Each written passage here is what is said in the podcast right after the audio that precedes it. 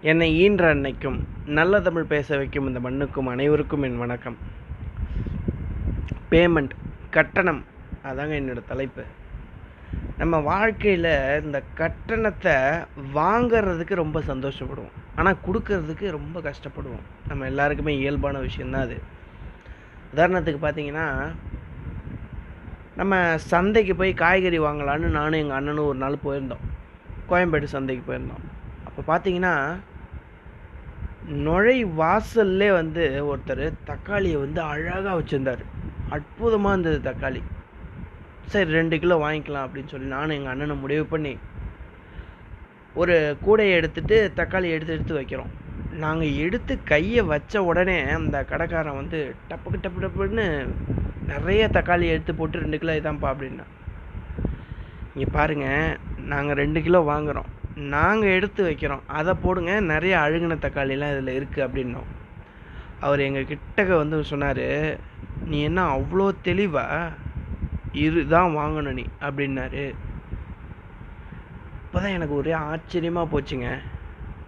நம்ம கொடுக்க வேண்டிய கட்டணத்தை கொடுத்து வாங்குகிற பொருளை அதில் அழுகின தக்காளியும் நான் போடுவேன் அப்படின்னு சொல்லி அவர் மிரட்டுறாரு. நாங்கள் அந்த கடையில் வாங்கலை. அன்றைக்கி நாங்கள் ஒரு விஷயம் புரிஞ்சுக்கிட்டோம் என்னன்னு கேட்டிங்கன்னா எந்த சந்தைக்கு போனாலும்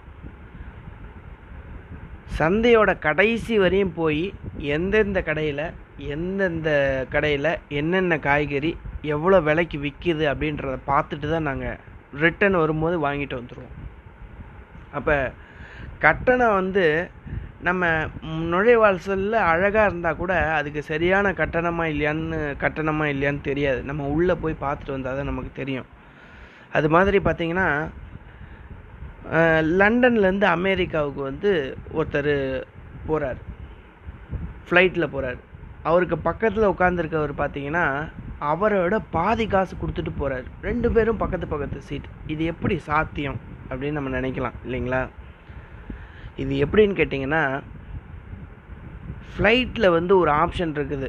ஃப்ளைட்டு கிளம்புறதுக்கு ஒரு ஐம்பது அஞ்சு மணி நேரம் முன்னாடி ஒரு ஐம்பது பர்சன்டேஜ் ஆஃபர் ஒன்று கொடுப்பாங்க. அதாவது வந்து கடைசி நேரத்தில் சீட்டு வந்து எம்டியாக இருந்ததுன்னா அவங்க ஆஃபரில் ஃபிஃப்டி பர்சன்டேஜில் நம்ம எல்லாருக்குமே டிக்கெட் கொடுப்பாங்க. அந்த நேரத்தை கரெக்டாக பயன்படுத்துகிறவங்க அந்த ஐம்பது பர்சன்டேஜ் காசை கொடுத்துட்டு ஒருத்தர் நூறு டாலருக்கு போகிறாருன்னா இவர் ஐம்பது டாலர்லேயே லண்டன்லேருந்து அமெரிக்கா போகக்கூடிய வாய்ப்பு இவர் கிடைக்குது. நான் இதை ஏன் சொல்ல வரேன்னா இந்த கட்டணம் பேமெண்ட்டுங்கிற விஷயத்த நம்ம வாழ்க்கையில் சரியாக விழிப்புணர்வாக இருந்துட்டோன்னு வச்சுக்கோங்களேன். நூறு டாலருக்கு ஒருத்தர் போகிற இடத்த நம்ம ஐம்பது டாலர்லேயே போயிடலாம். பாதி காசுலேயே எக்கனாமிக்காக நம்ம போகிறதுக்கு நம்ம வாழ்க்கையில் நிறைய இடம் இருக்குது. அந்த மாதிரி அந்த ரிஸ்க் எடுத்துகிட்டு போகிறவங்க அவங்களுக்கு வந்து கட்டணம் வந்து வாழ்க்கையில் கம்மியாக தான் இருக்கும் எக்கனாமிக்காக இருக்கும் அப்படின்னு நான் நினைக்கிறேன். நம்ம உதாரணத்துக்கு எங்கள் வீட்டில் எடுத்துக்கோங்க எங்கள் வீட்டில் எல்லாருமே கோவிட்ஷீல்டு ஊசி போட்டோம் ஒரு பைசா கொடுக்கல. நம்ம கவர்மெண்ட் ஹாஸ்பிட்டல் போனோம் போட்டுக்கிட்டு வந்துட்டோம். என்ன ஒரு ஒரு மணி நேரம் வெயிட் பண்ணோம் ரெண்டு மணி நேரம் வெயிட் பண்ணோம் ஃபஸ்ட் டோஸுக்கு செகண்ட் டோஸுக்கு எங்கள் பக்கத்து வீட்டில் பார்த்தீங்கன்னா ஒட்டுமொத்த குடும்பமே பத்தாயிரம் ரூபாய்க்கு ஊசி போட்டு வந்தாங்க. போனாங்க ஊசி போட்டாங்க வந்தாங்க.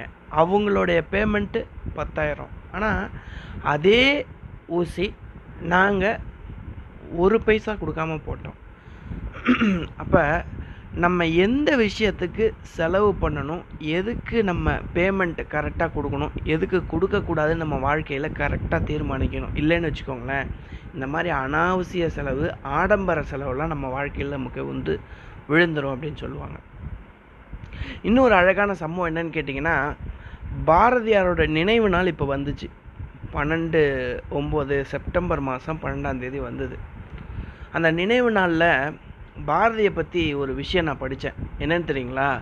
பாரதியோட அத்தனை புத்தகத்தையும் வச்சு அவர் வெளியிடுறதுக்காக பேமெண்ட் அவர்கிட்ட இல்லை கட்டணம் இல்லை. எல்லார்ட்டையுமே கேட்டு பார்த்தாரு. ஒரு நூறு டாலர் ஒரு நூறு ரூபா இருந்தால் நான் இந்த புத்தகத்தை வெளியிடலாம். யாராவது கொஞ்சம் ஹெல்ப் பண்ணுங்க அப்படின்னு கேட்டிருக்காங்க. யாருமே ஹெல்ப் பண்ணல. அதை விட சொல்லப்போனால் அவருடைய இறுதி ஊர்வலத்தில் கூட அழகாக சொல்லுவாங்க. அவர் பிணத்து மேலே மொய்த்த ஈக்களுடைய எண்ணிக்கை கூட அவரை அவருடைய கடைசி நாளில் வந்து இறுதி நாளில் வந்து இல்லை ஆளுங்க இல்லை அப்படின்னு சொல்லுவாங்க. அவரை பற்றி ஒரு அழகாக ஒரு கவிதை கூட சொல்லுவாங்க. எப்படி தெரியுங்களா?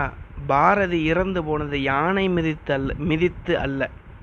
வீட்டில் காலியாக இருந்த பானை மிதித்தும் இறந்து போனான் அப்படின்னு சொன்னார். அவருடைய வறுமையை ஒரு கவிஞன் அழகாக எழுதுகிறான் அப்போ கட்டணமே அவ்வளோ பெரிய அறிவாளியாக இருந்து அவ்வளோ பெரிய ஞானம் படைத்த பாரதி கூட அந்த கட்டணம் இல்லாமல் அவருடைய புக்கை ரிலீஸ் பண்ண முடியாமல் இருந்த சூழ்நிலை நினைக்கும் போது ரொம்ப கஷ்டமான சூழ்நிலையாக இருக்குது.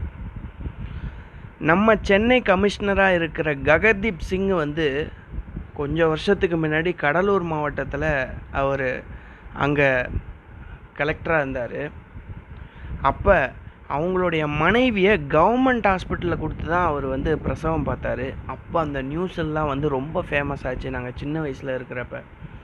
அப்போ பேமெண்ட் பாருங்கள் அவர் தன்னுடைய மனைவிக்கு காசே கொடுக்காம இலவசமாக பிரசவம் பார்த்தார் அந்த கவர்மெண்ட் ஹாஸ்பிட்டலில் அவர் வராருன்னு சொல்லிட்டு அங்கே இருந்த எல்லாருமே வந்து சிறப்பாக பார்த்தாங்க அப்படின்லாம் அழகாக சொல்லுவாங்க.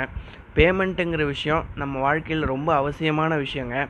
எந்த இடத்துல கட்டணம் கட்டி நம்ம அந்த பயனை பெற்றுக்கணும் பெறணும் எந்த இடத்துல கட்டணமே இல்லாமல் அதை பெறணும் அப்படின்ற ஒரு வழியும் நம்ம தெரிஞ்சு வச்சுக்கிட்டோம்னு வச்சுக்கோங்களேன். நாமளும் விழிப்புணர்வோடு இருந்தோம்னா நம்ம வாழ்க்கை மகிழ்ச்சியாக இருக்கும் அப்படின்னு சொல்லி நல்ல வாய்ப்புக்கு நன்றி சொல்லி விடைபெறுகிறேன். நன்றி வணக்கம்.